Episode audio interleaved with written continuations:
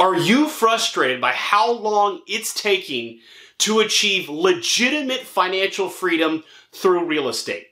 Let's be real.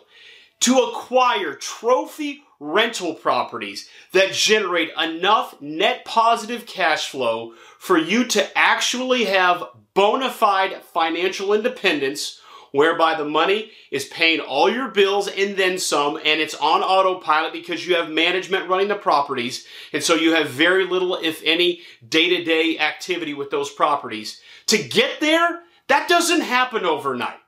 And especially if you're starting off at economic ground zero, like I was, homeless and living out of my truck, the road to real estate freedom can be much longer. The great news is that there actually is a shortcut.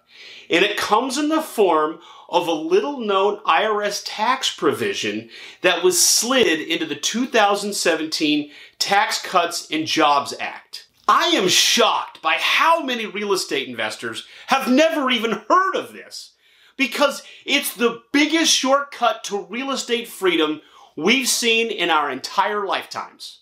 Specifically, Section 179, the changes, the updates allow up to 100% depreciation for most of the renovations or improvements you could make to a rental property. Now, this is so earth shattering. This is so groundbreaking because all of a sudden, an improvement you make to a rental property, which could pay you for a lifetime, you get to deduct it in that calendar year. Now, for more details, I have a link down in the description that takes you to where the IRS describes this in much greater detail. So, this is what many of the most successful real estate investors have been taking advantage of, including big companies like Amazon.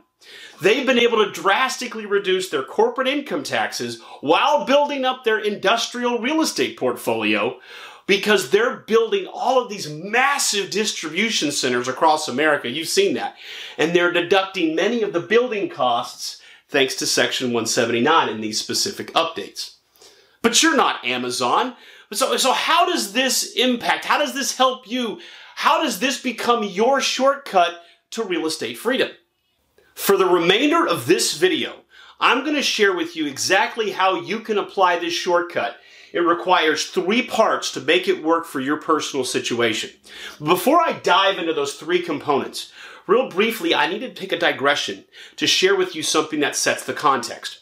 So when you were younger, you were probably told that the best time to start investing and saving your money is as early as you possibly can. And that was primarily due to the subject of compound interest. That the longer the time horizon by which you invest money at a certain interest rate each year, it will have the power of compound interest. And so if you start at age 20, by the time you get to age 70, it's a whole lot bigger than if you start at age 40 and you, and you ended at age 60. And that's true. Compound interest is more powerful the longer the time horizon. But look, we our lives are short. You know, we want to enjoy our lives. We want to get things accomplished as efficiently as we can, but we still want to have time for ourselves, our family, and our other pursuits. And so my problem with the argument that you start early so you have this compound interest is you still have to wait 40 years. In fact, before this provision came out, my argument was still the same that young people have the best chance at saving money and, and, and building wealth if they start earlier, my argument came from a different angle. It had to do with our graduated tax structure that we have here in America, whereby the higher your income, the higher your tax percentage. It's the graduated tax trap so when you're younger, you have less responsibilities. Less responsibilities means you have less expenses. So that even if you have lower income when you're younger, you can actually sock away more savings or the crown jewel of earning money, and that is after tax savings. It's a lot easier to pull it off when you have less income because you have a lower tax bracket. But as you get older, you have more responsibilities. More responsibilities mean more expenses. So even though you might be earning more money as you get older, you have higher taxes. And so all of a sudden, you still feel like you are running on a treadmill. You're not making any actual progress. That is, of course, until this update, this 2017 Tax Cut and Jobs Act where they slid in to Section 179 this 100% depreciation. So that's my context as we now dive into these three components. This shortcut requires all three components working together. And the first one is to generate high income. And there's two reasons for that. The first reason is because if you're not making much money, there's no need for some magical depreciation provision in the IRS tax code. It doesn't matter to you. I see this sometimes. People are asking me these, these tax questions, but they don't make any money, so they don't have a tax bill really. So they don't need to save on taxes because they don't have a tax bill, right? So you need to have a lot of income to even have a need for some tax provision. But the second part is this, and I have a great playlist on the acquisition of rental properties that I strongly encourage you to watch as well if you haven't already. And the, the basic fundamental theme is this. With rental property, you're using money that you have and you're trying to generate a return on investment of that money. Some people ask me, they say, but Phil, what about no money down real estate? Yes, there's so much of that. In fact, I would argue I've been a part of as many or more of those kinds of deals, no money down deals, as anyone alive.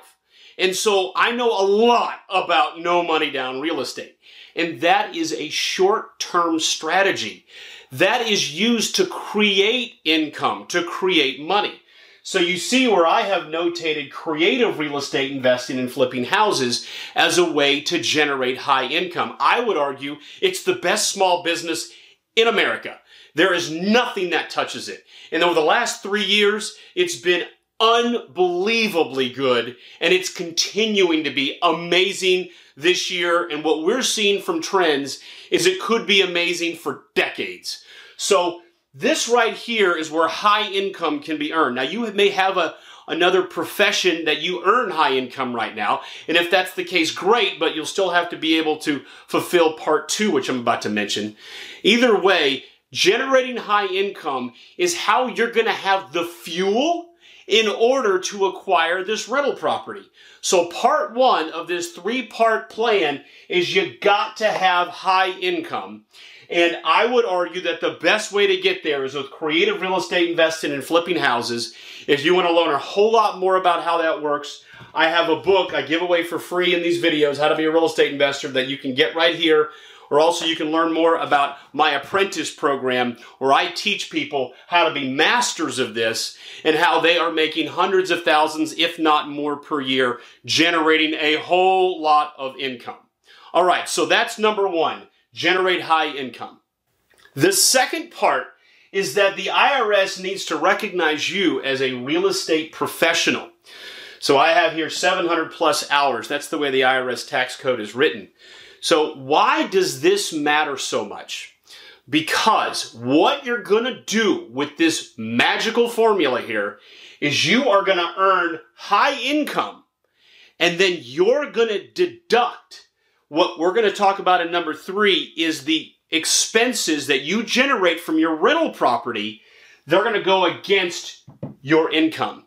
This is a really big deal because if you don't have this, if you're not a real estate professional, all of a sudden, this isn't quite so fancy of a shortcut. Because now all of a sudden, all of the expenses that you generate, all the depreciation you create for your renovations, they can't be used to offset your active income. Instead, it sits there for years into the future to, to, to, reduce against your passive income from your additional rental activities. And you know what? There's not a ton of income that may come in from that. You'll probably make more money here. And so what ends up happening is you just have this big pent up pile of expenses. And yeah, it's not the end of the world. It's better than not having it. But you certainly don't get the power of this shortcut. The shortcut comes because you can deduct your high income, uh, your expenses from your rental property in step three, you can deduct that against your, your high income or active income. This right here, it's that one, two, three punch. This is where it all comes together. You've got to be a real estate professional. Some of you are like, look, I don't have 700 hours a year to put into real estate. Well, many of you are already doing that. Many of you spend more than that much time sitting on your phone reading some political blog. You've probably got the time, or you probably should put the time into this if you really are serious about financial freedom through real estate. And part three is so crucial for bringing all this together. So, you're now going to no longer look at rental properties based on the idea of how quickly you can be net positive cash flowing, such as a turnkey property, right? Where it already has the tenant in place, it's already fully renovated, it's already got the management in place, it's perfect. You simply put the down payment down and voila, you've got cash flow. That is not going to help you here. You need distressed, I still put the word trophy, rental properties. Again, I have an entire training on that subject that I strongly suggest you watch on the subject of trophy rental properties. But what we're adding to this equation is the fact that it needs work. There needs to be something added to it. It could be as simple as you turning a regular home into a vacation rental where all of a sudden you're putting in twenty or thirty thousand dollars of improvements and furniture, which can all be deducted. But it also could be a property that legitimately needs to be fully rehabbed. Either way, that's where the magic happens because now the vast majority of your renovations, your improvements become tax deductions. So you create a huge loss from your acquisition of your rental property, and that loss goes against your high income because you're a real estate professional. Boom, boom, boom. One, two, three. That's the combination. That's how this whole thing becomes a shortcut for you. And look, if you're doing this right, you can do this year after year after year. It drastically accelerates how fast you acquire these rental properties because now you're not having that problem that I talked about earlier, the graduated tax trap where you make more money, but now you give more to the IRS, so you still have very little left to go buy rental property with, like turnkey properties. Instead, you get to generate as much darn money as you want to generate, buy as much real estate as you can buy with that generated income. And in most cases, again, not the down payment, but the other parts, you get to deduct, deduct, deduct. It's a marvelous shortcut. All right, y'all. Well, I'm Phil Pustejovsky, thefreedommentor.com. As you can tell, I get excited, I get passionate because this stuff is so much fun. It changes people's lives. If you've got questions and comments, especially on something like this, feel free to put them down below here. I can't give you tax advice. I can't give you legal advice, so you're supposed to talk to your CPA or your accountant on stuff like this. But again, I can give you general ideas. This is for information purposes only. And also, if you want to learn more about how you can work with me directly, consider my apprentice program where my team and I, we will take you from complete beginner to real estate freedom. There's a reason why my company is called Freedom Mentor. It's because we mentor people to real estate freedom. All right, y'all. Well, again, post any comments, questions you have down below. Thanks so much for watching. I'll see you on the next video.